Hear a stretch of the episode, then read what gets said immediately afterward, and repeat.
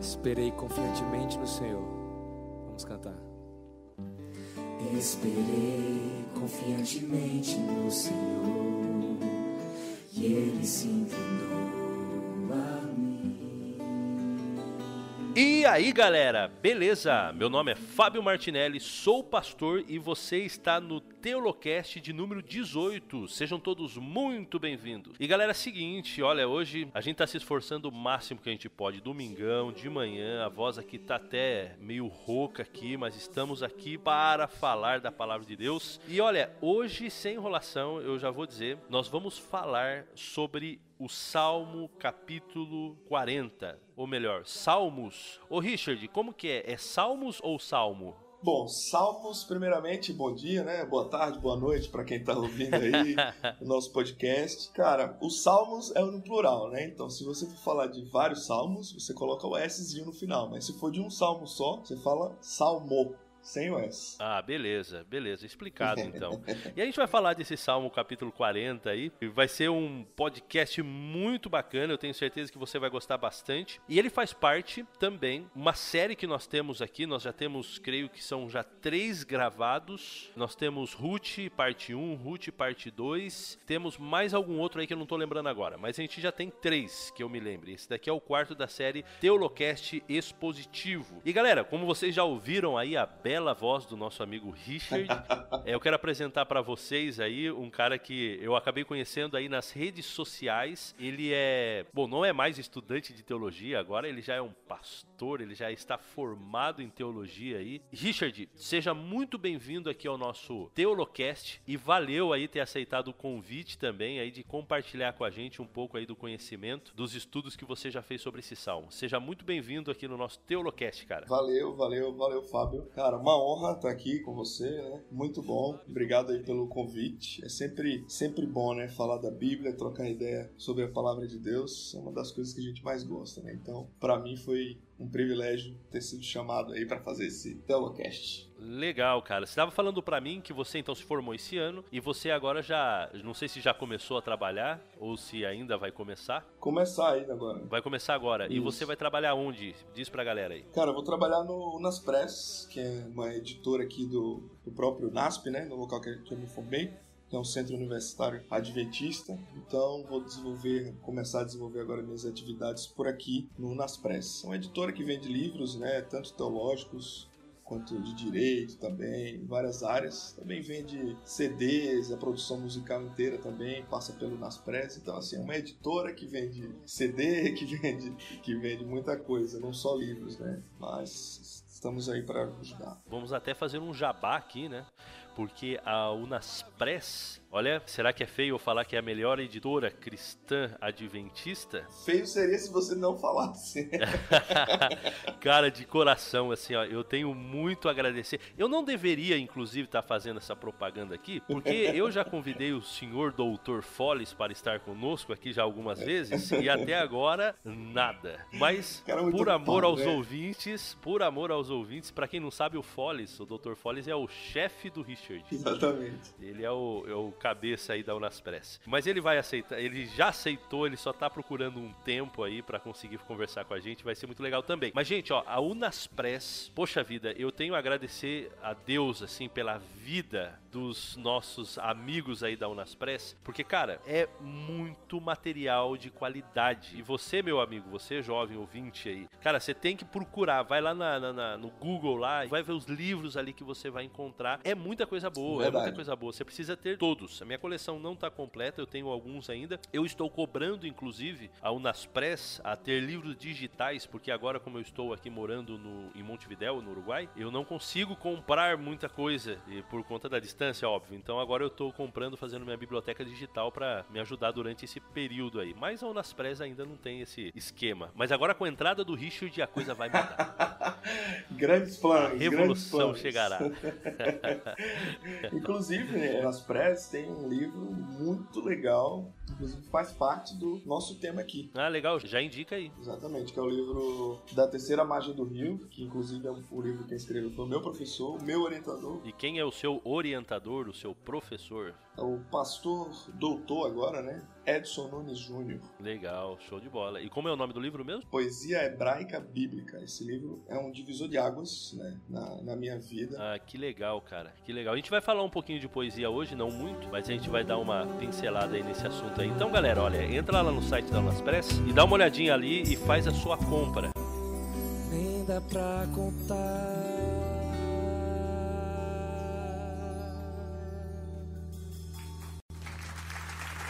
Glórias ao nosso Deus. Aleluia.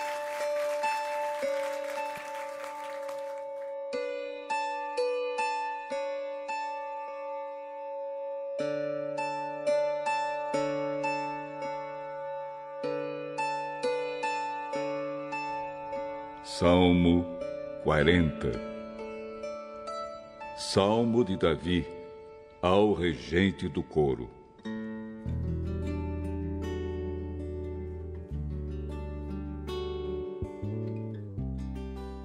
Vamos lá então, sem enrolação, vamos para o nosso estudo de hoje. Então a gente vai estudar sobre, como eu já disse, o Salmo 40, Salmos capítulo 40. E vamos lá, vamos começar então, o Richard, com é, o estilo literário. Então, a gente tem então na Bíblia, é, a gente já falou isso já em outro podcast, um podcast que a gente tem sobre como entender as escrituras. Eu aconselho você também a dar uma escutada nesse podcast aí para você aprender um pouquinho sobre isso também. Se chama Como entender a Bíblia. É o Teolocast de número 11, podcast Teolocast de número 11. A gente viu ali que a Bíblia é dividida em vários estilos literários, né? E dependendo do estilo literário é a forma como você vai interpretar a Bíblia. Então você vai ter profecias, você vai ter narrativas. As profecias você tem as profecias apocalípticas, profecias clássicas, você tem poesias e por aí vai. É essencial você conhecer o estilo literário do livro que você está lendo para que você também não faça interpretações equivocadas, interpretações erradas. E os salmos então, ele está aí incluído no estilo literário próprio. O Richard, qual é então o estilo literário que a gente tem que aprender antes da gente entrar no livro mais querido do Brasil, porque não do mundo, né, que é o livro de Salmos? É, o estilo literário, basicamente, né? Os salmos inteiros são,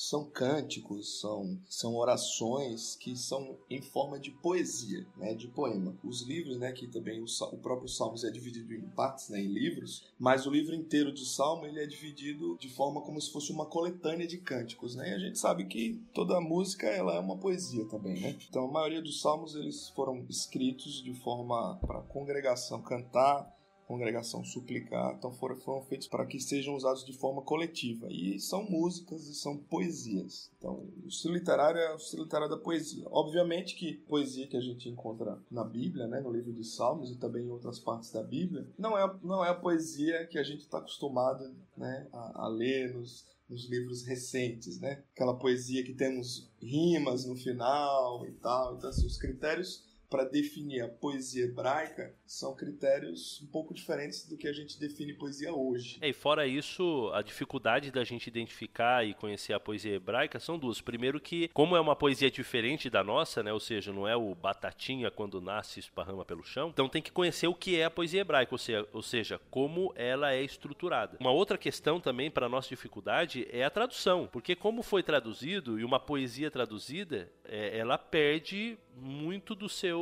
às vezes, da sua beleza. Por exemplo, se a gente fosse traduzir batatinha quando nasce esparrama pelo chão em inglês, de repente o, o americano não ia ver tanta beleza nessa poesia por conta de que a tradução faz realmente perder a graça da coisa. Então a gente tem essas duas coisas. Eu lembro, Richard, que quando eu estudei o livro de Salmos com o pastor Siqueira, o doutor Siqueira, ele falou algo interessante, algo inclusive que também Gordon Fee e o Douglas Stewart, eles citam no livro Entendes o que lês, que o Salmo ele tem uma particularidade porque a maioria dos textos bíblicos nós entendemos que são palavras de Deus para nós. E os salmos, diferentemente, eles são palavras do homem para Deus. E quando eu leio, aí sim ela vai se tornar a palavra de Deus para mim, né? Como se fosse um. Ela vai para cima, depois ela quica de volta, né? Um esquema mais ou menos assim. É uma, quando a gente lê, lê o, o Salmos, né? Seja ele o livro inteiro ou só em algum capítulo, a gente se identifica muito, né? Porque ali é o, é o salmista, ele tá abrindo o coração mesmo, né? Com toda a sinceridade do mundo. Né? Ele não faz questão nenhuma de mostrar que é alguém que está conformado com a situação, que é alguém que diz, ah, a vida é assim mesmo, vou conformar, glória a Deus, louvado seja Deus, mas muito pelo contrário. Né? A Bíblia não faz questão nenhuma de, de maquiar né, os personagens da Bíblia. E os autores, que também não foi um autor só que escreveu Salmos, né? Foram vários autores, eles fazem questão de mostrar o seu descontentamento com a situação que está vivendo, fazem questão de, de mesmo questionar Deus, né? e é realmente brigar com Deus, né? E, e suplicar pelas bênçãos ou por livramento, ou por que quer que seja, entendeu? Então é uma coisa muito próxima da nossa realidade hoje, né? Se a gente vê que o salmista ele sofre, a gente vê que o salmista tem uma hora que ele tá feliz, outra hora que ele tá mal, entendeu? E aí ele suplica a Deus, né, para que Deus livre. Ele fica feliz de novo, mas depois fica mal. E a gente vê aquela montanha russa que é a nossa vida, né? A gente tá sempre, a gente nunca tá bem sempre, né? E é por isso que a galera se identifica tanto com salmos também, né? E é interessante também a gente notar, Richard, que dentro do salmo também, ou seja, a gente estava dizendo que o salmo é um estilo literário, mas dentro do salmo também a gente pode dividir os salmos em vários, em várias partes também, né? Ou seja, existem salmos disso, salmos daquilo outro, mais daquilo outro. É, exatamente. Tem, a gente tem vários tipos de salmo, né? A, a nossa Bíblia em português, ela tenta dar uma, uma organizada, né, nisso aí e tal, mas a gente vê que às vezes as divisões que a gente encontra dentro do, do próprio livro de Salmos tem coisas que acabam virando exceções, outros acabam saindo meio, meio da, da, classificação, assim. Então, assim, o, o próprio Meir Weiss, né, que é um dos autores que eu gosto muito, inclusive baseei o, o, o meu estudo sobre o Salmo 40, baseei no método de interpretação que ele usa, ele fala que no mundo da, da literatura não existe lugar para generalizações. Então, assim, é, quando você está analisando um texto, né, principalmente literário, um texto bem antigo, a gente vê que é muito difícil a gente classificar com no, os nossos termos de hoje, né, os nossos termos recentes. Existe até uma meio que uma rixa aí, uma treta acadêmica aí e tal, né, que diz que os salmos não são poemas, não são poesias, que a poesia só nasceu a partir ali dos gregos e tal, foi quando eles normatizaram a poesia, né? Com essas todas essas essas regras e normas que nós conhecemos hoje, que é que são mais conhecidas de nós hoje, né, mais recentes. Mas aí tem outro, tem outra corrente, né, que fala não tem nada a ver, muito pelo contrário. Quando, a partir do momento que você normatiza a poesia, que você coloca regras dentro da, da do texto, você está acabando com a poesia, porque a poesia é uma forma de você de arte escrita, né, e a poesia hebraica bíblica é uma coisa que foge dessas normas que os, os gregos ali é, implementaram, entendeu? Então, para você classificar as poesias em algum em alguma caixinha ali, fica bem, bem difícil. Como a arte, né? A arte é difícil de você, de você é, classificar e colocar ela dentro de um, estilo só, engessado, entendeu? E a poesia hebraica é muito disso. E existem autores, inclusive, que eles são tão viciados nesse negócio de poesia hebraica que eles chegam a enxergar a poesia em quase tudo na Bíblia, né? Então, até nas narrativas.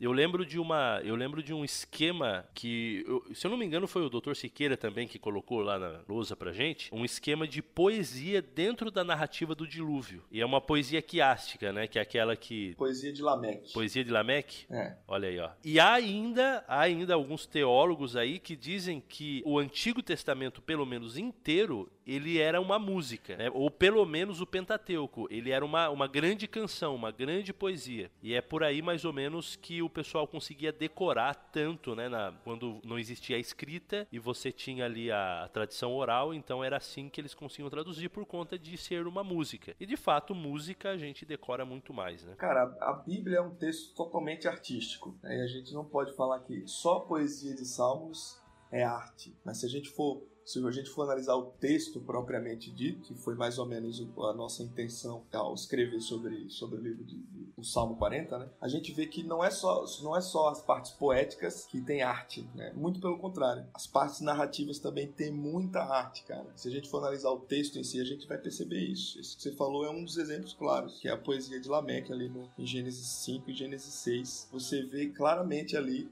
uma transição entre a narrativa e a poesia. E você vê que elas se, inter, se intercalam e é uma coisa fantástica. Podia fazer um podcast só para falar de narrativas também, bíblicas. Muito bom. Já está marcado. Ótimo.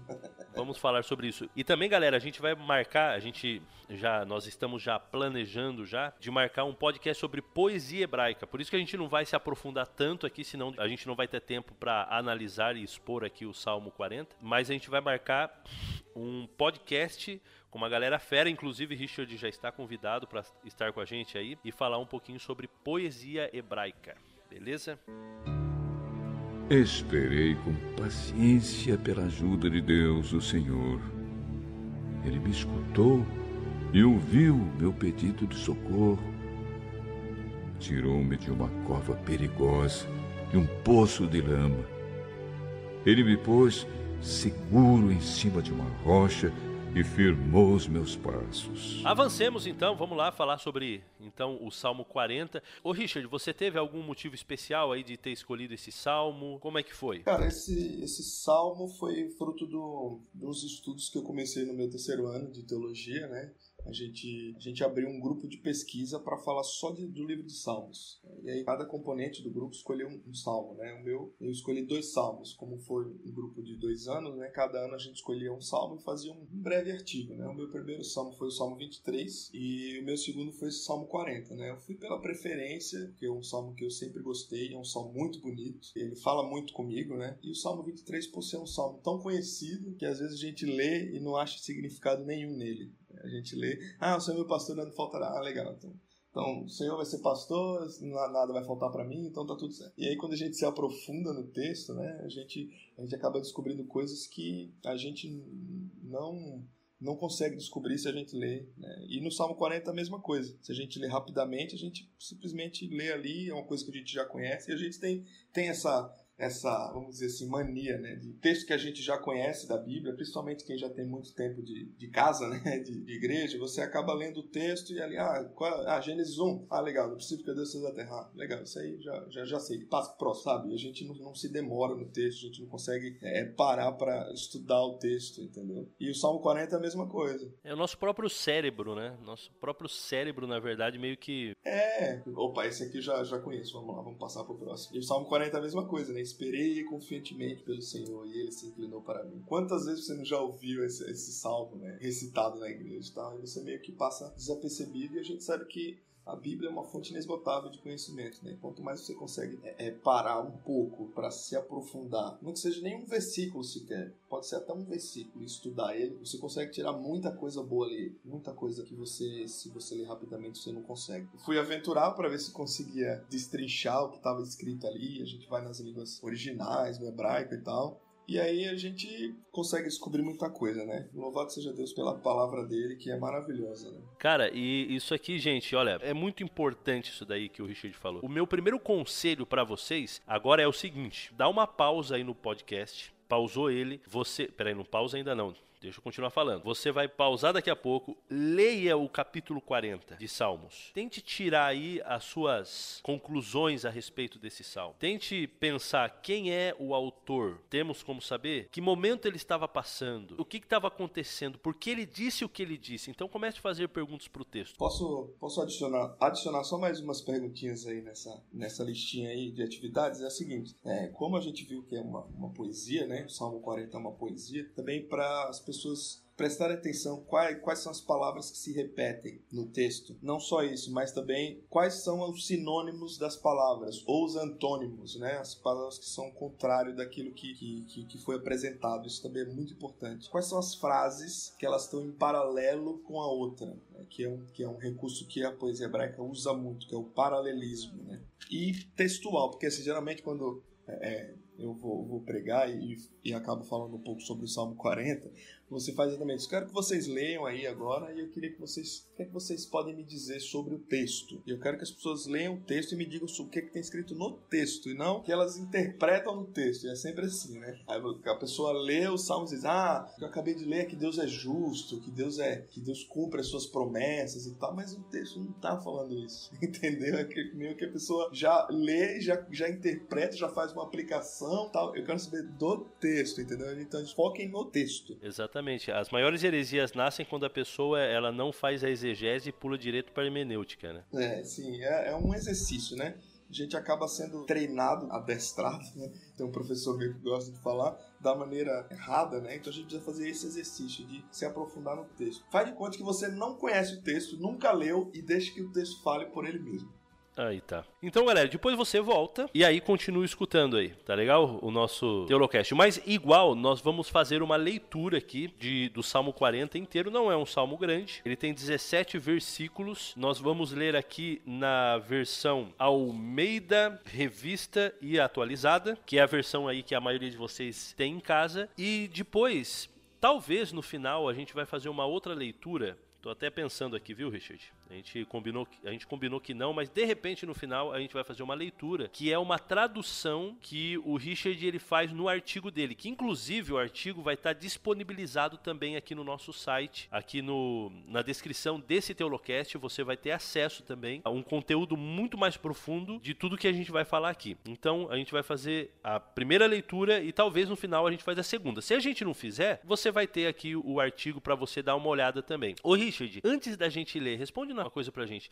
Por que, que é importante para o estudante, o estudante profundo da Bíblia, ele tentar pegar o original e fazer a sua própria tradução? A gente já não tem tradução suficiente para a gente se virar?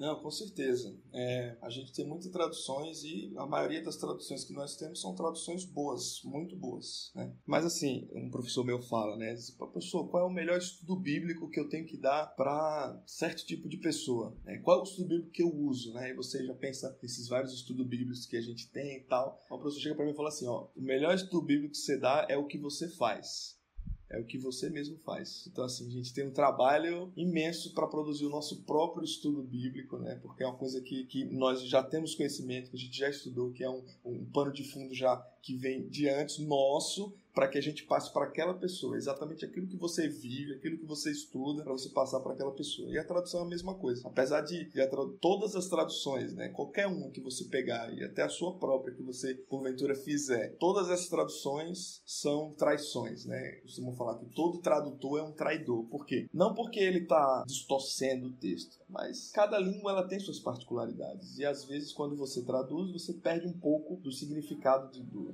daquela, daquela língua original que você traduziu. Principalmente quando for uma língua, né, que, que é uma língua milenar, que bem bem mais antiga do que do que as línguas que rolam hoje, né, apesar dela existir ainda hoje, que é o hebraico. Mas é muito válido você fazer isso, por quê? Porque quando você traduz, quando você mexe com tradução, você consegue encontrar significados para as palavras que na tradução que você lê você não, não encontra. Por quê? Porque o autor escolheu aquela palavra para colocar ali. Todo tradutor ele, ele, precisa fazer escolhas, principalmente no hebraico, porque o hebraico ele tem um campo semântico, um campo semântico tão grande que assim uma palavra ela pode significar muitas coisas. Né? O hebraico bíblico tem, tem muito pouca variedade de palavras, então a palavra que você escolhe ela pode significar muita coisa. Então talvez quando você está traduzindo, quando você está no processo de tradução, você você encontra uma palavra ali que ela pode significar várias coisas e, e o tradutor escolheu uma palavra e você olha, não, eu não queria escolher essa, eu queria escolher essa, porque eu acho que faz mais sentido para o que eu quero escrever aqui, ou traduzir o resto da minha frase. Então, assim, a gente precisa tentar ou se interessar, né? Existem sites que já têm dicionários né, de hebraico bíblico e tal, que isso já, já facilita muito. Se você começar a fazer isso, você vê que é uma coisa, um exercício que você nunca mais vai querer parar de fazer. Toda vez que você for se aprofundar num texto, você, não, primeiro, antes de eu ler esse texto aqui nessa tradução, eu vou ler o texto em hebraico, ou o texto em grego, né, no caso se for o Novo Testamento, e eu vou traduzir ele sem olhar nenhuma outra tradução. E não é o bicho, né, cara? Cara, não é. Não Às é. vezes o cara pensa assim, pá, hebraico, cara, nunca eu vou aprender esse treco aí. Mas não é o bicho. Hebraico é uma língua muito pobre. Pobre no sentido de poucas palavras, né? Exatamente, pobre no assim... sentido de poucas palavras. Eu não quero ofender ninguém aqui. Obrigado. Vai ter gente que não... vai me matar depois se eu ver esse podcast. É, pobre no sentido que, é, como eu falei, né? São muito poucas palavras do hebraico bíblico, né? Dizer, hoje a gente tem o hebraico, que chama de hebraico moderno. E tem muito mais palavras do que a gente tem no hebraico bíblico. Por exemplo, sei lá, é, é celular, né? Sei lá, é, é spray, modem, porta-retrato, essas palavras não existiam antigamente. Então, assim, a gente tem dicionários, né, e tal, de, só de hebraico bíblico, né, que é um hebraico que são muito poucas palavras, apesar de ser muito diferente do nosso português, né, até a questão da grafia e tal, a gente não precisa ter medo do hebraico. A gente também não precisa ser fluente no hebraico para você traduzir o texto bíblico. A gente não precisa abrir a Bíblia hebraica e começar a ler e saber o que está escrito ali. A gente precisa de uma Bíblia e de um dicionário bom para fazer a tradução, entendeu? E aí, através dessa dessa familiaridade que você tem com as palavras, você consegue descobrir um mundo totalmente novo que você nunca viu na sua vida, entendeu? E tá falando daquilo que você sempre teve na sua casa, que é uma Bíblia. Eu quero até indicar um livro aqui que me ajudou bastante na faculdade. Eu tô até olhando para ele daqui. Uhum. Pera aí que eu vou lá pegar ele. Beleza. Noções de Hebraico Bíblico. Ah, legal. Paulo Mendes, é, é um livro da Vida Nova. Esse livro aqui, cara, ele é tão simples ele parece que está ensinando criança a aprender a escrever. Mas vamos lá, vamos para o Salmo 40, senão a gente não vai, lá, não vai andar. Vou, vou, aproveitar essa minha voz aqui de domingo de manhã e eu vou tentar ler aqui então Salmos capítulo 40, ao mestre de canto, Salmo de Davi, porque essa parte de cima, esse subtítulo faz parte do texto hebraico também, verdade? Ao mestre de canto, Salmo de Davi.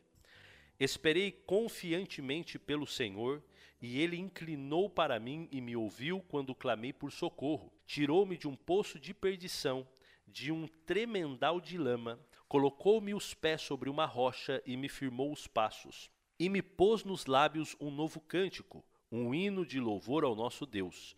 Muitos verão essas coisas, temerão e confiarão no Senhor. Bem-aventurado o homem que põe no Senhor a sua confiança e não pende para os arrogantes, nem para os afeiçoados à mentira. São muitas, Senhor, Deus meu, as maravilhas que tens operado e também os teus desígnios para conosco. Ninguém há que se possa igualar contigo. Eu quisera anunciá-los e deles falar, mas são mais do que se pode contar. Sacrifícios e ofertas não quiseste, abriste os meus ouvidos, holocaustos e ofertas pelo pecado não requeres. Então eu disse: Eis aqui estou, no rolo do livro está escrito ao meu respeito. Agrada-me fazer a tua vontade, ó Deus meu, dentro do meu coração está a tua lei. Proclamei as boas novas de justiça na grande congregação. Jamais cerrei os lábios, tu o sabes, Senhor. Não ocultei no coração a tua justiça.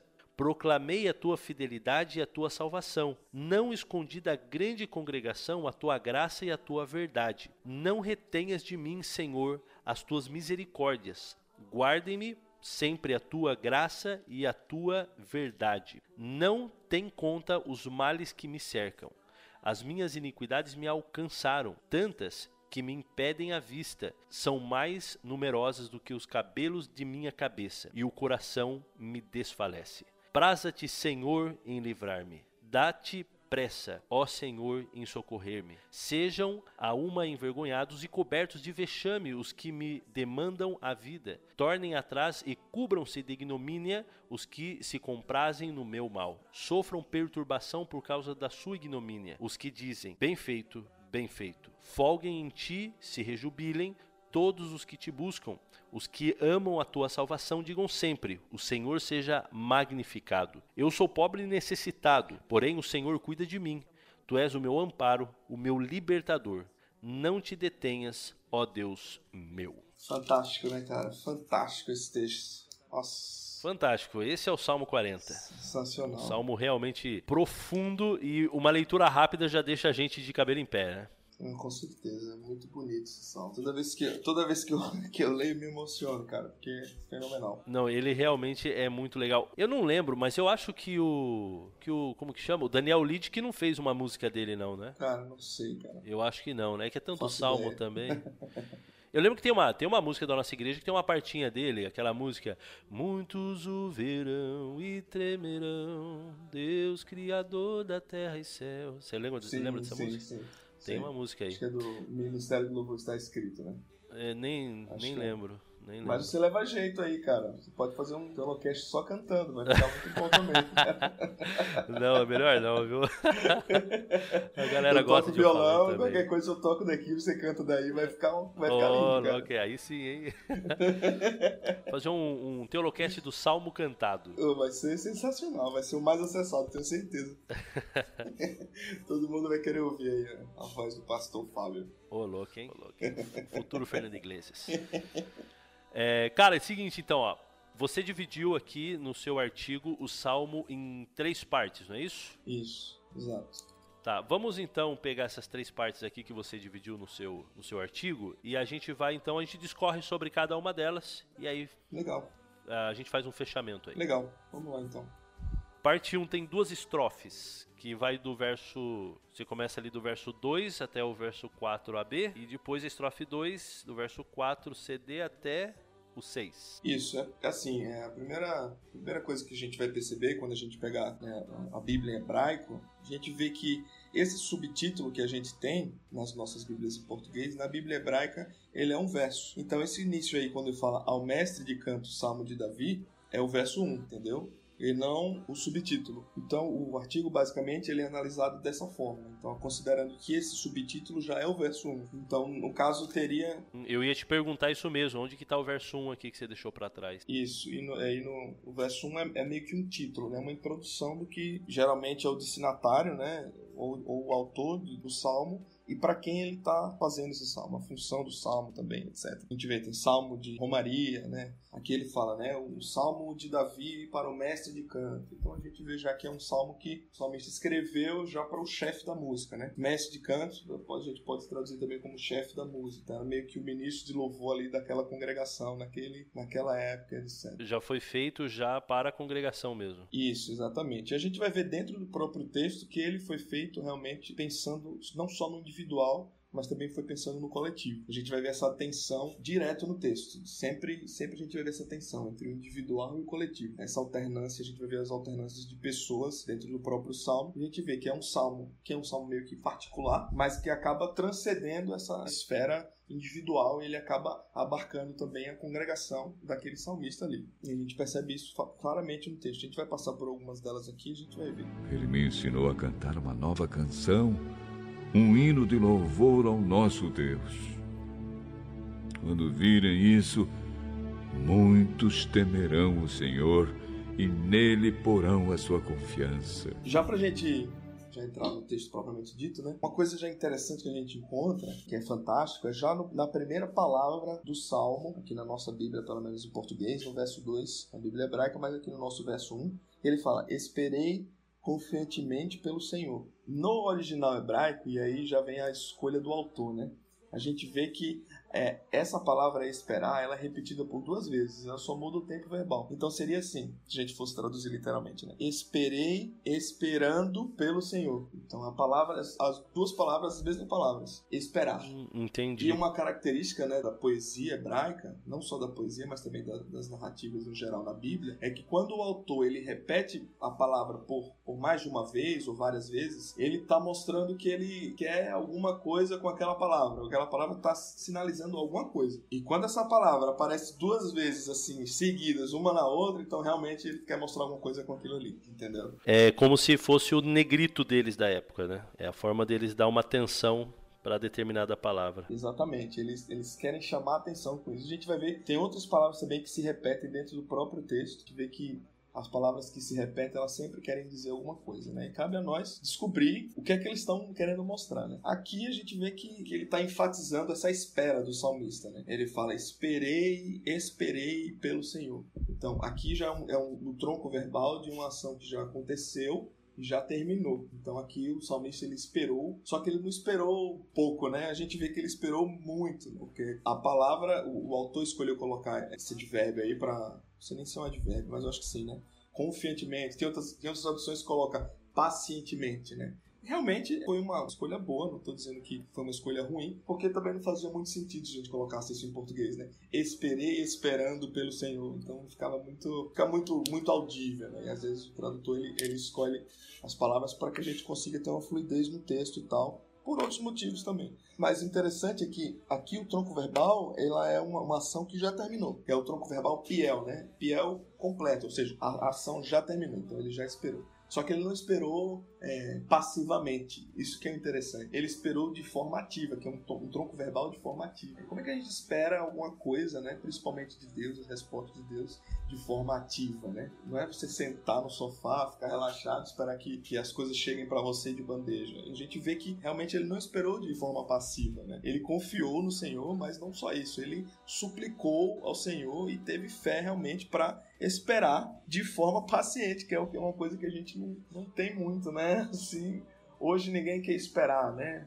Hoje. Isso é legal. Uma das, um dos objetivos do Salmo, assim, uma das coisas que o Salmos ele, ele faz na nossa vida é nos ensinar é, a maneira como a gente ora, né? A maneira como a gente se relaciona com Deus, né? Essa ideia de você dizer assim, olha, eu vou esperar no Senhor. Tem gente que pensa que fé é aquele tipo de coisa que você diz o seguinte: Senhor, eu tô com esse problema, o Senhor me resolva, por favor. E depois você nunca mais volta para tocar no assunto com Deus até que ele resolva. E a pessoa pensa, isso é fé, entreguei nas mãos de Deus, agora eu não tô mais preocupado, agora eu não, não estou mais nem aí, porque eu confio tanto em Deus que agora isso não toma mais conta dos meus pensamentos. E, e na verdade, a gente sabe que isso daí não é uma realidade no, no nosso dia a dia em relação aos nossos problemas. Então, quando a gente está orando a Deus e a gente termina a oração e ainda continua, é, às vezes, preocupado, ainda continua com a cabeça quente, às vezes ainda continua, quer voltar em oração para suplicar um pouco mais, isso não é um problema. Não é uma questão de falta de fé, mas é a forma também de você esperar em Deus de maneira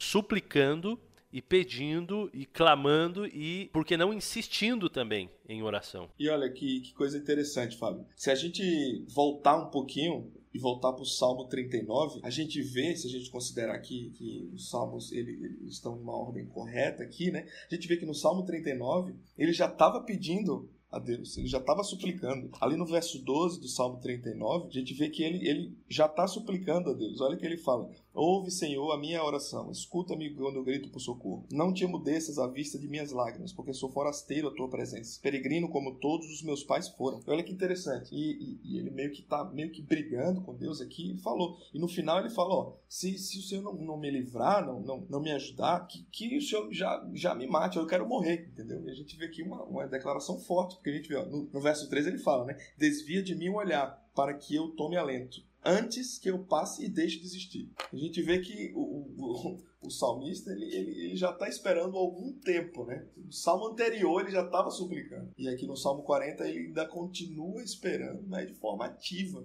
É o que? Você fazendo a sua parte também, né? De você procurar resolver o problema, não ficar deitado e esperando ali de forma, não sei, né? Descuidado e tal. Mas é brigando com Deus, é, é, é, é orando, é, é, se relacionando com Ele, né, que as coisas se resolvam. E isso é fantástico, porque assim, Deus sempre vai livrar, ainda tem isso, né? A gente fala isso, né? Ah, não, e a gente sempre ora para que as coisas aconteçam em nosso favor do jeito que a gente quer. E quando as coisas não acontecem do jeito que a gente quer, é como se, ah, então Deus não existe ou quando Deus demora, ou quando Deus demora para responder algo que a gente quer responder. E se a resposta de Deus for o silêncio? A gente não, não tem costume disso, né? E achar que pô, Deus vai fazer o melhor, mas contanto que o melhor dele seja o meu melhor, né? E aí então tá tudo certo. Cara, a gente é mimado demais. Sim, exatamente. E Deus é o garçom, né? Ele vai servir você com as coisas que você quer, então. Então esse, esse salmo ele abre esse, esse precedente mostrando que Deus livrou o salmista, né? mas ao mesmo tempo que Deus livrou, o salmista também não foi um livramento instantâneo, né? Ele esperou, ele esperou, esperou, esperou, esperou até que veio o livramento que é já. Isso é um defeito nosso, né? A gente, eu tenho um amigo que ele está passando por problemas bem complicados, problemas espirituais, de saúde também, coisas bem complicadas. E essa semana eu conversando com ele, ele falou para mim, ele falou assim, cara, eu não sei porque Deus ele não me liberta, eu não sei porque Deus ele não escuta a minha oração, assim como ele escutava a oração, né, do salmista, assim como ele escutava, assim como ele fez na vida, por exemplo, do endemoniado, assim como ele fez na vida do cego, assim que essa era a dúvida dele, né? E eu tentei abrir os olhos dele em relação a isso. Quando a gente olha para a Bíblia, a gente, ah, vamos ver a vida de José, a gente só vê José lá como governador, mas a gente não vê aquele período terrível que ele passou para chegar até onde ele chegou. Então eu olho para o endemoniado e eu, eu vejo Jesus curando ele, mas eu não vejo quanto tempo ele ficou naquela situação até que ele se encontrasse com Cristo. É, ou a, o, o coxo lá, 38 anos. Então eu olho só no momento da cura. Quando eu olho o Salmo também, como esse aqui é um, um salmo também de testemunho, né, pelo livramento que o, o, camarada recebeu, a gente olha isso e fala: olha só, ele diz que esperou no Senhor e Deus ouviu a oração dele quando ele clamou por socorro, mas eu tô orando e Deus não está me ouvindo. Só que a gente realmente, esse, esse ponto é muito importante, porque tô vendo um contexto de um testemunho, só que eu não tô vendo o que o que o tempo que levou até que esse livramento acontecesse, as noites sem sono do salmista, a angústia que ele passou e tudo mais. Então, realmente a gente tem que parar de ser mimado e a gente tem que parar de entender a Deus como esse tal gênio da lâmpada, né? Quando o Aladim tinha algum problema, ele esfregava a lâmpada. Se ele não tivesse problema, o gênio ficava lá dentro. Né? Não me incomode. Agora, quando eu preciso, eu esfrego. Então, às vezes, com Deus a gente faz a mesma coisa, né? Feliz aquele que confia em Deus, o Senhor, que não vai atrás dos ídolos, nem se junta com os que adoram falsos deuses. Já passando para os próximos versos aí, a gente vê qual era a situação que ele estava, né? No verso 2 aí ele fala: Tirou-me de um poço de perdição, de um tremedal de lama, colocou meus pés sobre uma rocha e firmou os passos. A gente pediu para que as pessoas é, que estão ouvindo, né, parassem e lessem um pouquinho o texto para ver as, as as palavras que se repetem e tal, etc. A gente vê aqui um, um, paralelismo muito importante, que ele fala aqui, ó, ele me tirou de um poço de perdição, de um, e depois na segunda linha, pelo menos aqui na minha Bíblia, fala de um tremedal de lama. Então a gente vê que o poço de perdição e o tremedal de lama, eles estão ali fazendo um paralelo, né? Ele tirou-me de um poço e tirou-me de um tremedal. Então essas duas, essas duas expressões, elas estão em paralelo, que ela liga lá com Jeremias 38, no verso 6, quando ele fala também do poço que colocaram o profeta e tal. É o mesmo poço, né? a mesma palavra que é usada. E o contraste também, na segunda parte do verso, quando ele fala: Colocou-me os pés sobre uma rocha e me firmou os passos. Olha também esse paralelo interessante, quando ele fala né, o contraste entre o ser humano e o divino. Né? O ser humano ele está ali no poço de perdição, no tremedal, mas aí o que é que acontece? Deus entra em ação e coloca ele sobre uma rocha. A ideia de firmeza, né? Muito diferente do, do, da, do tremedal de lama, né? E firma os passos, ou seja, toda essa instabilidade humana ali, né, e Deus entra na história, que, é que ele faz? Ele firma os passos do, do, do, poeta, ele firma os passos, coloca o poeta numa rocha, né, e a, e a expressão aqui, né, de, de colocou meus pés e me firmou os passos, é a questão de você levantar, é ascender, no movimento, no movimento ascendente, você estabilizar, você né, é, é, estabelecer, firmar. A gente vê esse, esse e, a, e a poesia ela sempre fica nessa tensão, né? É, firmar, e depois o, o, o, ser humano, tremedal de lã, mas aí Deus vem e entra ali para firmar os passos, etc. E a gente vê que aqui começa o testemunho do poeta. E o verso 3, que é um verso chave aqui para o nosso poema, que ele fala do novo cântico, né? É interessante que esse novo cântico, então, esse novo cântico, cara, é muito lindo, né? É sensacional. Porque a gente vê que não é um cântico que o poeta produz, não é um cântico que ele faz, ou sei lá, ele agradece, né? E ele faz esse cântico e tal, mas é um cântico que Deus coloca na boca dele. A tradução tem lábio, mas literalmente é boca. Então a gente vê que Deus coloca no, na boca dele um novo cântico. E se a gente for ver, né, na original e tal, a gente vai ver que esse novo não é questão de ser um, um, um cântico. É, como é que a gente pode falar? Brand new, um cântico é, novinho em folha, mas é um cântico de renovo, é um cântico de renovação. É como se esse cântico já, já tivesse sido cantado antes e agora ele é cantado novamente em forma de renovo. Então é um cântico que se renova. A cada livramento de Deus, esse cântico se renova. E a gente vê que esse cântico é um hino de louvor ao Deus, ao nosso Deus. Uhum. E no contexto da, principalmente do Antigo Testamento, Novo Testamento também a gente vai encontrar, ah, quando Deus fazia um livramento muito grande na vida do povo, sempre havia uma música, sempre havia um cântico. Então a gente tem o cântico de Moisés, a gente tem o cântico de Ana, a gente tem o cântico de Débora também, em Juízes, o cântico de Sansão também. Eu entendo também, posso estar equivocado, você pode me corrigir, que quando ele fala também de colocar aí um novo cântico nos lábios, como o cântico ele estava associado a um livramento, ele ele estava pedindo também o quê? Senhor, eu quero ter é, mais testemunhos a contar dos seus livramentos na minha vida. A gente pode entender dessa forma? É, isso aí a gente vai falar um pouquinho no final, a gente vai voltar para isso aí, porque esse, esse novo cântico ele tem muito a ver com o final também do, do poema, mas, mas a linha de raciocínio é exatamente essa mesmo. A gente vai caminhar para chegar nela, beleza? Massa. Oh Senhor, nosso Deus, tu tens feito grandes coisas por nós não há ninguém igual a ti. Tu tens feito muitos planos maravilhosos para o nosso bem. Ainda que eu quisesse, não poderia falar de todos eles, pois são tantos que não podem ser contados. tu não queres animais oferecidos em sacrifício, nem ofertas de cereais. Não pediste que animais fossem queimados inteiros no altar, nem exigiste sacrifícios oferecidos para tirar pecados.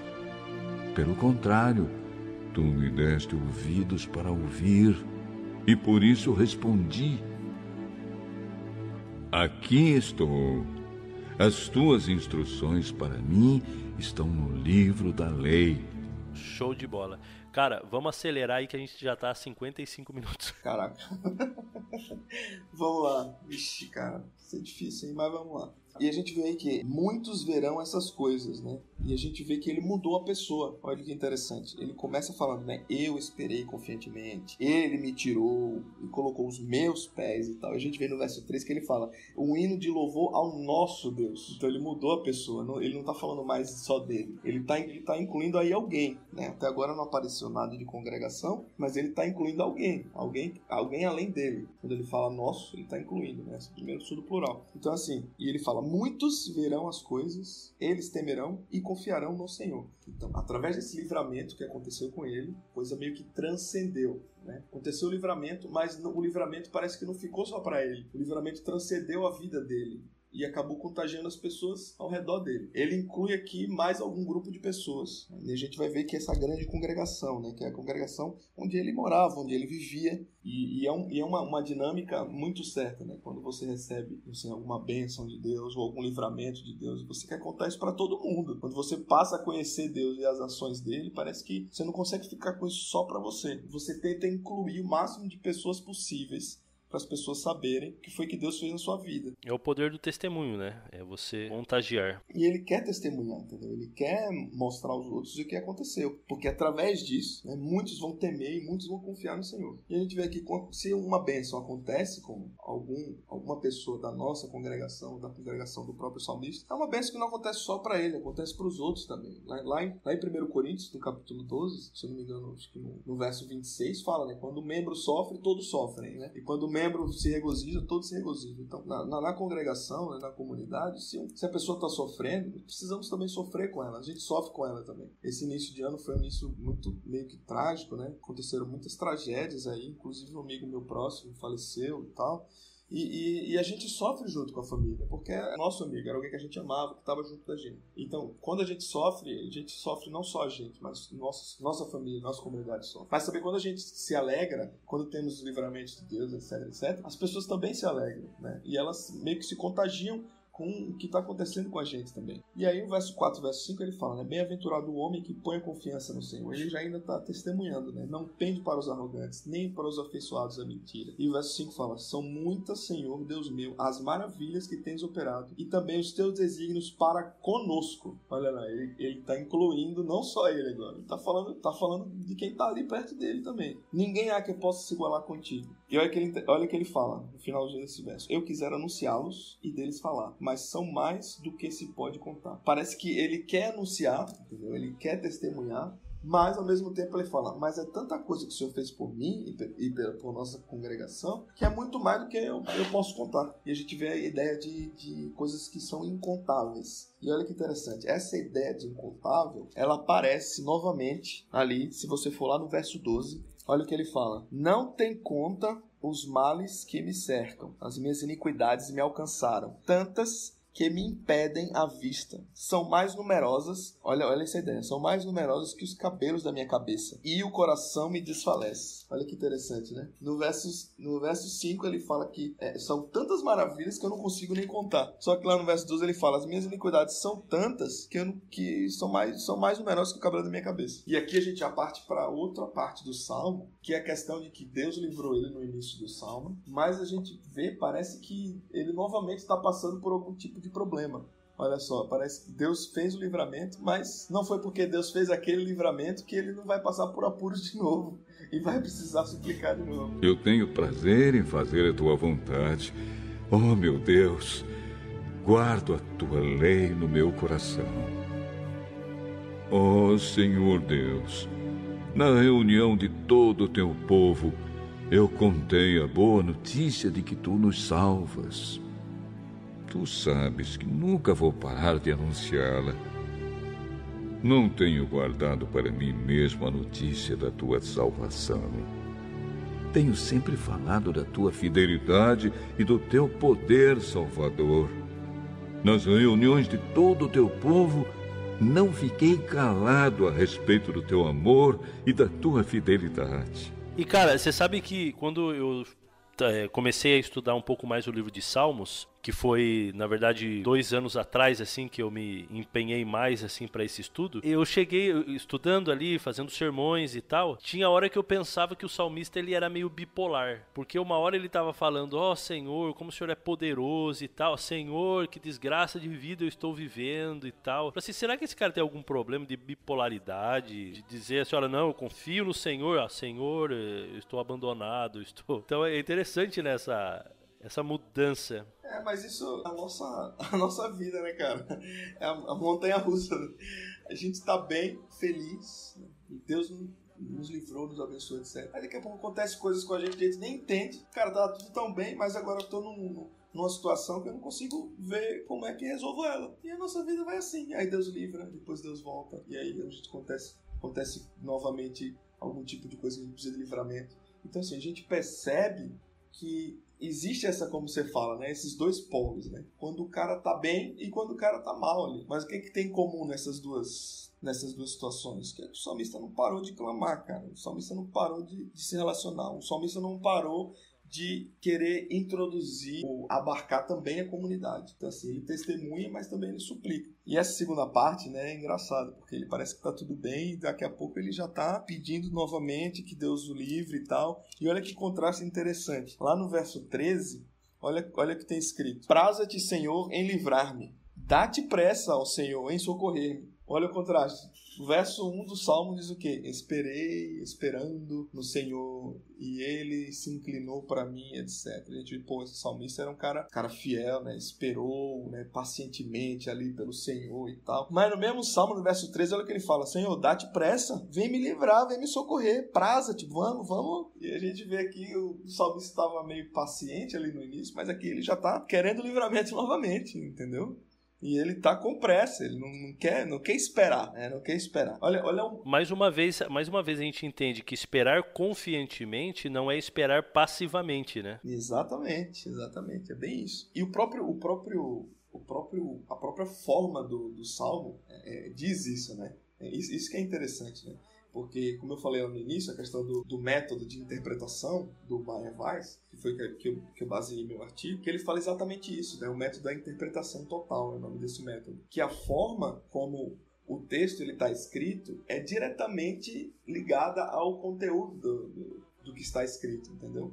Então, assim, como está escrito não está alheio do que o que está escrito. Então a forma e o conteúdo eles estão intrinsecamente ligados. Né? A gente vê a forma como ele foi escrita. Esperei, esperei. Ele repete as duas, as duas palavras para ele mostrar alguma coisa no conteúdo do, do, do salmo, que é o que? Ele está esperando, mas está esperando de forma ativa. Um tronco verbal, um tronco verbal ativo, né? Uma ação que aconteceu, já aconteceu, mas é um tronco verbal ativo, né? Uns tempos verbais um pouco diferentes do nosso no português, mas ele quer dizer muito pra gente, né? E isso é importante pro salmo, entendeu? Daí a beleza do, do, de você se aprofundar no texto, porque você consegue tirar as, as o que o autor realmente ele queria passar com aquilo que ele escreveu. E aí, o que acontece? Ele está apressado novamente, né? E lá no final, no último verso, a gente vê que ele ainda está apressado. A última linha do, do verso fala assim: Não te detenhas, ó Deus meu. E mesma expressão que ele é não demores. Esse não te detenhas pode traduzir também como não demores. Entendeu? Ou seja, ele está passando por aflição, ele é livrado, né? ocorre o livramento, mas o que acontece? Ele depois ele começa a passar novamente por alguma aflição, por alguma aflição. E o que acontece? E aí ele tem pressa novamente. E tem outras palavras também, né, que são fantásticas quando ele está no auge, né, da situação dele, né, boa e tal. Ele fala que eu vou até abrir aqui, você pode abrir também é isso. É, no verso 8 ele fala: "Dentro do meu coração está a tua lei". Ele fala aí no verso 8. Mas olha o que ele fala no verso 12. Finalzinho do verso 12. O meu coração me desfalece. Poxa vida, cara. Cara, eu tô meio quieto aqui, porque eu tô com minha caneta e meu marca-texto com a minha Bíblia, que eu tô escrevendo tudo, cara. Então você vai. Não, legal.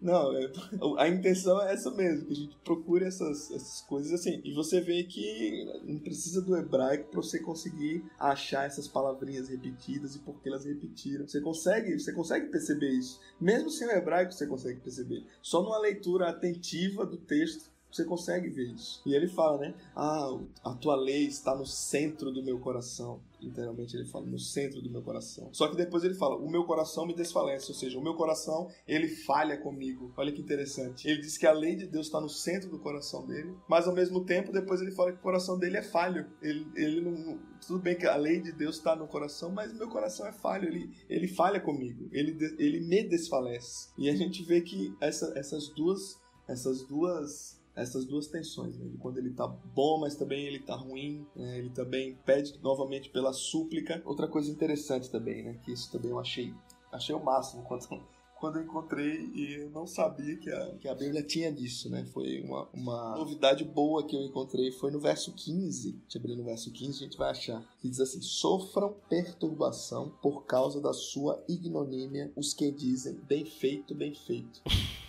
Na, na sua Bíblia tem escrito isso aí, bem feito, bem feito também? Tá escrito isso aí também. Eu falava isso quando eu tinha uns 12 anos. Mas olha que interessante. Essa, essa tradução, bem feito, bem feito, ela é uma onomatopeia. Ah, é? É as coisas que a gente aprende no, na quinta série na aula de português, Sim. né? É uma e, onomatopeia, que cara, que significa ahá, ahá. É como se o, o, os inimigos dele, que buscavam o mal dele, que desejavam o mal, estivessem rindo dele. E é literalmente ahá, ahá em hebraico. Ah, e Isso é traduziram é como bem louco, feito. Né, tá bem a tradução. Não, tá muito boa, tá muito boa. Mas se você, se você é uma expressão que, se você for olhar, assim, cara, que, que interessante. Eu nunca pensei que a Bíblia teria uma onomatopeia. E tem. É, Nunca também. É, ahá, ahá, ou seja, é, é o som, né? O som de, de risada. Eu creio que. Seria hoje eu colocar aqui KKKK, Exatamente. No, no, seu, no seu caso, já, já, já, já, já, né? Aí no espanhol, né? É, sim. Mas é isso. E a gente vê a zombaria, né? Como os, como os, os, os inimigos dele, né? Estão zombando dele, né? Estão zombando dele. E ele, e ele, ele, ele precisa do livramento novamente, né? Cara, é muita coisa. Eu não sei se nós temos mais tempo, se a gente continua. Cara, a gente, a gente tá, tá avançado, mas eu, olha, eu vou dizer para você, cara, já estamos com uma hora aqui de gravação. É, isso diminui um pouquinho aí na nossa edição, mas vamos embora, cara. Eu tô gostando demais do negócio aqui. Eu não quero parar, não. Ah, é? Eu acho que a galera tá gostando também. Então vamos embora. Então vamos, cara. Então assim, vamos, vamos continuar, né? Ó oh, Senhor Deus eu sei que nunca deixarás de ser bom para mim. O teu amor e a tua fidelidade sempre me guardarão seguro. Estou rodeado por muitas dificuldades, tantas que nem posso dizer quantas são. Fui apanhado pelos meus próprios pecados e quase não posso mais enxergar. Tenho mais pecados que cabelos na cabeça e por isso estou muito desanimado. Oh Senhor Deus, salva-me, ajuda-me agora. Vamos lá para o verso 6. E assim, para você analisar o salmo, você tem que ir, voltar e tal, ver onde é que tem paralelo antes e depois. A gente volta aqui para o verso 6. Olha que interessante que tem no verso 6. Ele fala: Sacrifícios e ofertas não quiseste, Abriste os meus ouvidos, holocaustos e ofertas, pelo pecado não requereste. Ele usa quatro, quatro palavras aqui muito interessantes e a gente acha que essas palavras são, significam a mesma coisa. Mas elas não significam a mesma coisa, mas elas significam uma classe de uma coisa só. Como assim? Olha lá: sacrifício, oferta, depois ele fala holocausto e oferta pelo pecado. Você vê quatro tipos de oferta que eram feitas no santuário, no serviço do santuário, né? É, oferta pelo pecado, a gente viu aqui, mas não só oferta pelo pecado, holocausto, ofertas e sacrifícios. A gente vê os quatro tipos de oferta que eram feitos no santuário, ele deixa claro aqui que Deus não quer nenhuma dessas. Olha que interessante. Nenhuma dessas. Ele e, por, e, qual, e qual é o motivo de Deus não porque ele ordenou as ofertas. E o que, que acontece aqui no contexto? Então, no contexto, o que, que a gente pode encontrar aqui no contexto? Ele está, obviamente, falando que por causa desse livramento que Deus fez com ele, ele não precisa fazer nada para pagar a Deus o que Deus fez com ele. Tipo, Deus não está requerendo de mim sacrifício, nem oferta, nem holocausto, nem oferta pelo pecado. É graça. É graça. A gente vê muito forte isso aqui, cara. Porque assim, a religião pagã, né? Então você recebia a, a, benção, você tinha que fazer o quê? Você tinha que pagar, né? Você tinha que, de alguma forma, oferecer a Deus ali os deuses, né, tal, que você recebeu. Era meio que uma, um, um escambo, né? Era uma troca ali. Você, você vivia trocando favor com, com, com a divindade. Né? E o Deus bíblico, né, o Deus de Israel, você vê que a dinâmica é totalmente diferente. Ele não requer nada disso. Nada disso que você poderia até fazer, né? Mas ele diz, eu não quero, não preciso disso, não quero. E a gente vê aqui claramente um sinal claro de graça aqui, né? Diz, cara, você não precisa fazer nada, eu vou te livrar, eu já te livrei. É, o livramento ele veio antes, não depois, né? É como o, e, e, é engraçado isso, né? Que ele, depois ele fala da lei, né? Se a gente lembrar lá de, do Êxodo, né? A gente vê que Deus ele a lei, a lei vai a lei vai aparecer no verso 8. Isso, é o próximo o próximo verso aí 7 8 a gente vê que ele fala, no verso 8 ele fala: Agrade-me fazer a tua vontade, ó Deus meu. Dentro do meu coração está a tua Torá, que é o hebraico, né? Torá. E a gente vê que a lei, ela veio depois do que aconteceu o livramento. Deus primeiro libertou o povo para depois dar a lei ao povo. Então a lei, a, a, a consequência da lei não é o livramento, o livramento vem antes. Legal. Como se não fosse, ó, eu guardei a sua lei, então o Senhor me livrou. Tipo, Exatamente, exatamente. Mas o que acontece? Ele fala que o coração dele tá ali, mas o que acontece logo depois? Vem livramento? Não vem livramento. Muito pelo contrário. Vem mal para ele. E ele continua aqui, né? Nove, a nove ele fala: Proclamei as boas novas de justiça na grande congregação. Jamais cerrei os lábios, tu sabes, ó Senhor. E aqui aparece a grande congregação que ele fala, né? A gente vê que a mudança de pessoas, né, vai acontecendo, né? Primeira pessoa do singular, primeira pessoa do plural. Aí tem essa tensão entre o indivíduo e o coletivo, sempre isso, né? Indivíduo e coletivo. Então o coletivo ele nunca está alheio ao texto, ele sempre está também dentro da problemática do, do poeta, dentro da, da, problemática do salmista. E aqui não é diferente. E aqui ele, ele fala né, que proclamou as boas novas de justiça. Que boas novas de justiça é essa que ele fala? Exatamente o que? O livramento que ele passou lá no início do Salmo. Jamais cerrei os lábios. Uhum. Ele, ele tá voltando ao testemunho. Ele tá voltando ao testemunho, exatamente. E ele fala: Não ocultei do coração a tua justiça, verso 10. Proclamei a tua fidelidade e a tua salvação. E é interessante que essa palavra aqui, ó, não ocultei do coração a tua justiça. Então a gente vai ver três vezes que aparece tua, tua e tua. Três vezes aparece. Ele fala tua justiça, depois ele fala tua fidelidade e ele fala tua salvação. E a gente vê que essas três palavras elas estão também intrinsecamente em paralelo no texto: justiça, fidelidade e salvação. Praticamente ele está nos dizendo aqui que a justiça de Deus é igual à fidelidade de Deus, que também é igual à salvação de Deus. A justiça de Deus é salvação também. Não, e a ideia também de que porque, principalmente no Antigo Testamento, a gente tem, por conta das bênçãos e das maldições ali de Deuteronômio, a gente tem a ideia de que se eu sou fiel, se o povo fosse fiel, Deus os abençoaria, né? Então, o povo é fiel à lei, Deus abençoa. E ele acabou de falar da lei, que a lei está no coração dele e tudo mais. A gente poderia até pensar que, bom, então isso tem uma conexão com os feitos de Deus na vida dele, ou seja, o coração dele está na lei, ele é um guardador da lei, ele é um cara bom e etc e tal. Então, Deus está abençoando ele. Só que no verso 10 ele tira tira, ele tira isso da cabeça de qualquer um, porque ele está falando da tua justiça, da tua salvação, da tua graça, da tua verdade. Ou seja, não tem que ver comigo, não tem que ver com,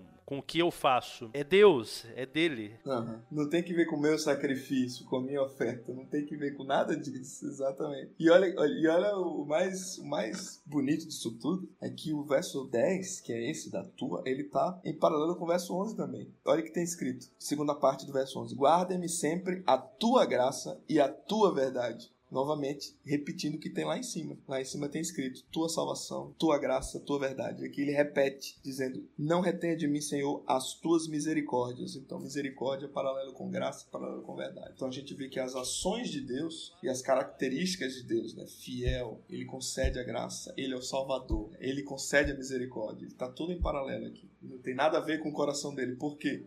Porque no verso 12, no próximo verso, ele fala: Meu coração me engana meu coração me desfalece entendeu? Eu lembro uma vez, é, escutando um. Foi um sermão numa capela aí no NASP do pastor é, Adriano Mille. É Adriano Mille que ele chama, né? Adriane. Adriane. Ad... Adriane Mille. Adriane Mille, isso. É, ele fez uma. Ele também fez um sermão expositivo sobre o livro de Jonas. E ele vai. Ele, ele diz na introdução. Cara, o livro de Jonas é demais, cara. Nossa. É muito bom. É muito bom. E ele vai falar na introdução que a Bíblia é um livro que fala a respeito de quem é Deus e de quem é o ser humano. É o que a gente está vendo de novo nesse salmo aqui, né? Aqui está mostrando quem é Deus, o que ele faz e a condição do ser humano, né? A gente precisando de Deus, com o coração destroçado, com a realidade da vida nos batendo com força e Deus aí agindo na nossa história, nos ajudando e a gente clamando. Então é bem interessante essa, esse contraste aqui, onde o, o autor no próprio salmo ele está dizendo quem sou eu e quem é Deus, o que Deus faz por mim, né? E isso tira o ser humano de foco, né? Ou seja, isso aqui não é, não é antropocêntrico, não é algo do ser humano, não, não tem que ver com, com a gente. Então, muito legal isso aqui. Vamos lá, vamos continuar. Vamos continuar então. Que sejam completamente derrotados e humilhados aqueles que me querem matar. Que fujam envergonhados aqueles que se alegram com as minhas aflições. Que caiam na desgraça e fiquem cheios de confusão aqueles que zombam de mim. Tá, e a gente aí viu que não é por causa do homem, né? Não tem nada a ver com o homem. Não é porque a lei tá no coração do homem que ele foi livre, nada disso. O livramento veio antes. E por mais que a lei esteja no coração do homem, o coração do homem desfalece. O coração do homem falha com ele mesmo. A tradução literal seria tipo uma, uma pane geral. Né? O coração do homem dá pane, uma pane geral. Então é uma coisa que, que acontece e o homem fica impotente. Ele não tem o que fazer. A única coisa que ele tem que fazer, que ele tem que recorrer, é o quê? É pedir novamente para que Deus livre ele. Porque pelas forças dele ele não pode fazer nada. Que é o que acontece no, no verso 13 e volta ao ciclo. Senhor, praza-te em me livrar. Só que tem uma, uma nuance interessante, né? Como já, a gente já, até já falou, né? Que ele, ele não tá mais aquela forma meio que paciente, né? Ele tá aqui pedindo pressa. Então, o, o, a noção, parece que a noção de tempo do início do salmo é um pouco diferente aqui. Agora as coisas parecem que possuem um pouco de. Ele, ele pede por celeridade, né? No livramento de Deus. E ele fala aqui da, da dessas pessoas que estão trazendo mal para ele. No começo do salmo, a gente não vê ali um, um sujeito né, causador daquele mal para o salmista. A gente não vê isso. Parece que, não sei, é algo que ele mesmo né, passou e foi por conta dele mesmo, algo desse tipo. O texto não, não fala, mas aqui o texto deixa claro a segunda vez que ele pede por livramento, o, o texto deixa claro que são pessoas que estão querendo o mal dele. Ele fala: sejam a uma envergonhados e cobertos de vexame os que demandam a vida. Ou seja, alguém alguém está querendo a vida dele. Né? Alguém está querendo a vida dele ali. É, e lembrando da vida de Davi, a gente sabe que ele já passou por risco de, de morte aí várias vezes, né? Uhum. E, e não, não, se a gente for, for, traduzir literalmente, é exatamente isso. As, as pessoas que buscam a minha vida para destruí-la, né? Então é, é pouco mais forte do que demandar a vida, mas ela quer a vida para destruí-la mesmo. Né? Sofram perturbação por causa da, da sua ignomínia os que dizem ahá, ahá, né? A gente já viu, né? Bem feito, bem feito. Folguem-se em ti e se rejubilem todos os que te buscam. Os que amam a tua salvação, digam sempre, o Senhor seja magnificado. E a gente vê aqui, né, que ele não fala do livramento, mas ele fala agora de salvação. Todos os que amam a sua salvação. Mas aí a gente fica pensando, mas assim, qual, que tipo de salvação. Porque assim, é, é, meio que Deus salvou ele lá atrás, salvou, mas parece que não salvou, né? Porque ele está novamente passando por, por, dificuldade aqui. Então Deus livra, mas aquele livramento não, não simboliza que foi uma coisa permanente e última na vida dele. A salvação de Deus foi por aquele momento, mas ele não pode deixar de continuar pedindo a Deus por livramento. Não pode continuar. Ele tem que amar essa salvação, esse livramento. Ou seja, o contato dele com Deus tem que ser um contato que ele ame, pedir, suplicar e dizer sempre, né? E digam sempre que ele fala: O Senhor seja magnificado, o Senhor seja grande, né? Literal seria isso. Grande Yahweh, né? Tem no literal escrito. De novo esse verso 16, ele de novo ele vai tirar o ser humano de cena e colocar o Senhor de novo. Porque, na verdade, tudo que ele está pedindo, tudo que ele pediu acima para ser liberto, para o Senhor ter pressa, para livrar ele daqueles que demandam sua vida, etc e tal, tem um objetivo. Para aqueles que amam a salvação, essa salvação que eles obtêm do Senhor, digam sempre: o Senhor seja magnificado, só lhe deu glória. Né? Então, de novo, aqui ele está, ou seja, é, não é algo simplesmente. É, é, é uma intenção no coração, uma intenção tão, tão pura assim. não sei se a gente poderia dizer pura assim, mas é, é, é uma. Sincera, é uma né? Exatamente, é uma, aí está a palavra. Sincera. É uma intenção tão sincera que no final das contas ele quer tudo isso por um motivo, para que as pessoas que amam a salvação deem glórias a Deus, que o Senhor seja magnificado. E aí ele faz o contraste, creio eu, no verso 17 que termina aqui, dizendo: Eu sou pobre e necessitado. Então é tudo do Senhor, é tudo para o Senhor é tudo vindo do Senhor. A minha condição? Não, eu sou pobre, eu sou necessitado, eu sou pó, eu não sou nada. Então, de novo, essa, esse contraste entre Deus e o ser humano. O ser humano lá embaixo, necessitado, pedindo, clamando, e Deus sendo honrado, glorificado, magnificado pelos seus feitos. Exatamente, não. E, e, se a gente for considerar, né, que é, o texto original, como ele foi escrito, ele não foi escrito com versos, né? A gente colo colocou depois esses versos para facilitar melhor o nosso estudo, questão de localização dos versos e tal. A gente vê que o eu sou pobre e necessitado tem tudo a ver com o verso anterior, né? Como você bem falou, com o verso 16. Isso é grande é Yahweh. Né? O Senhor seja magnificado. Né? No literal é grande Yahweh, ou seja, quem é grande é Deus. Por quê? Porque eu, eu sou pobre e necessitado. Apesar de eu querer testemunhar, apesar de eu testemunhar realmente, as outras pessoas vão ver, vão crer nesse testemunho, nesse novo cântico, o cântico de renovo que, que Deus colocou na minha boca. Apesar disso, eu não sou nada. Eu sou apenas um pobre, eu sou apenas um necessitado. Mas, né, mas, o verso 17 fala: O Senhor cuida de mim o Senhor cuida de mim. E, e, esse final aqui é fantástico, né? Que você pode traduzir como cuida de mim, mas você pode traduzir também o Senhor pensa em mim. Pensa em mim? Isso. O Senhor tem pensamentos ao meu respeito. Que legal, cara. Cara, isso é, é sensacional, sabe por quê? Porque lá em cima, se a gente for ver, lá no verso 5, verso 5 ele diz assim: São muitas, Senhor Deus meu, as maravilhas que tens operado e também os teus planos para conosco. E tem teus desígnios, mas esses desígnios são planos, ou seja, Deus tem planos, mas não só para ele, né? Tem aqui conosco. Deus tem planos para conosco. E aqui no final ele diz: Deus tem planos para mim. Caraca. Deus pensa em mim. Você vê essa tensão sempre, né, cara? Entre o coletivo e o individual. Deus age no individual para que esse individual seja depois transcedido para o coletivo. Você vê que a coisa não é só sobre você, cara. A coisa é sobre você, mas também é sobre a pessoa que está do seu lado. É sobre a comunidade, é sobre a sua congregação, é sobre o lugar que você vive, que você que você tem essas experiências com Deus, entendeu? Então essa tensão. Cara, mas é, é essa ideia que você falou agora do pensa em mim, em paralelo aí com o verso 5 e também os teus desígnios para conosco, cara, isso atravessou o coração.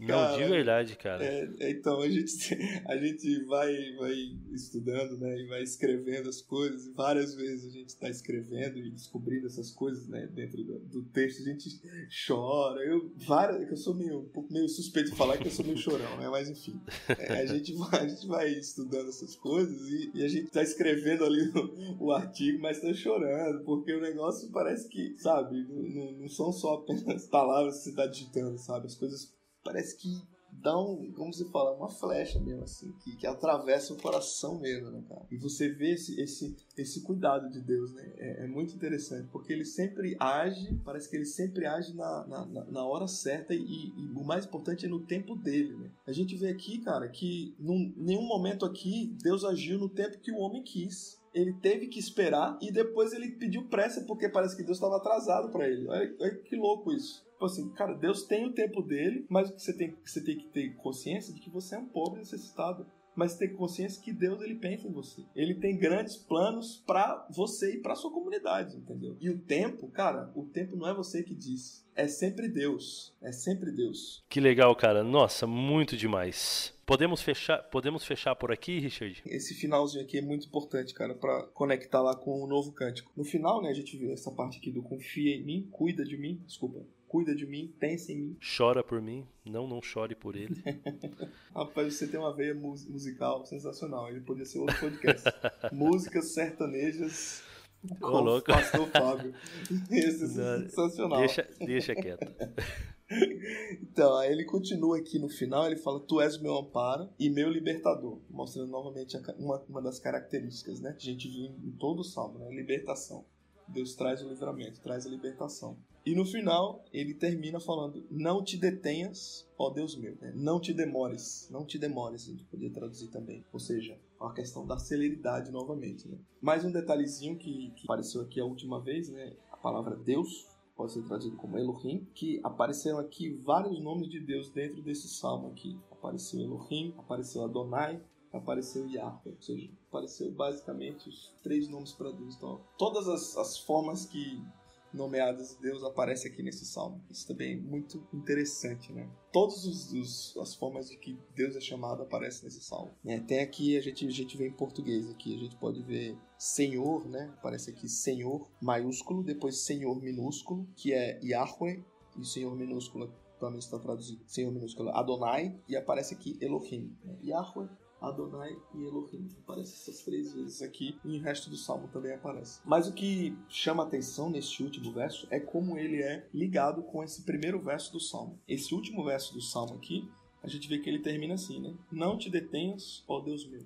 Começo do salmo diz: Esperei confiantemente pelo Senhor, por Deus. Essa é ideia que a gente já discutiu, já apareceu outra vez, de que Deus ele tem o tempo dele, faz as coisas no tempo dele, só que o ser humano ele é falho. E ele sempre quer pressa, e às vezes tem paciência, ou às vezes acha que Deus está atrasado em fazer é, as bênçãos, né? querer as bênçãos, etc. Então essa ideia de pressa e paciência aparece nesses dois últimos, no, esses dois versos, o último verso, tenha pressa, ó Deus meu, né? Me livre, você é libertador, então me livre, tenha pressa.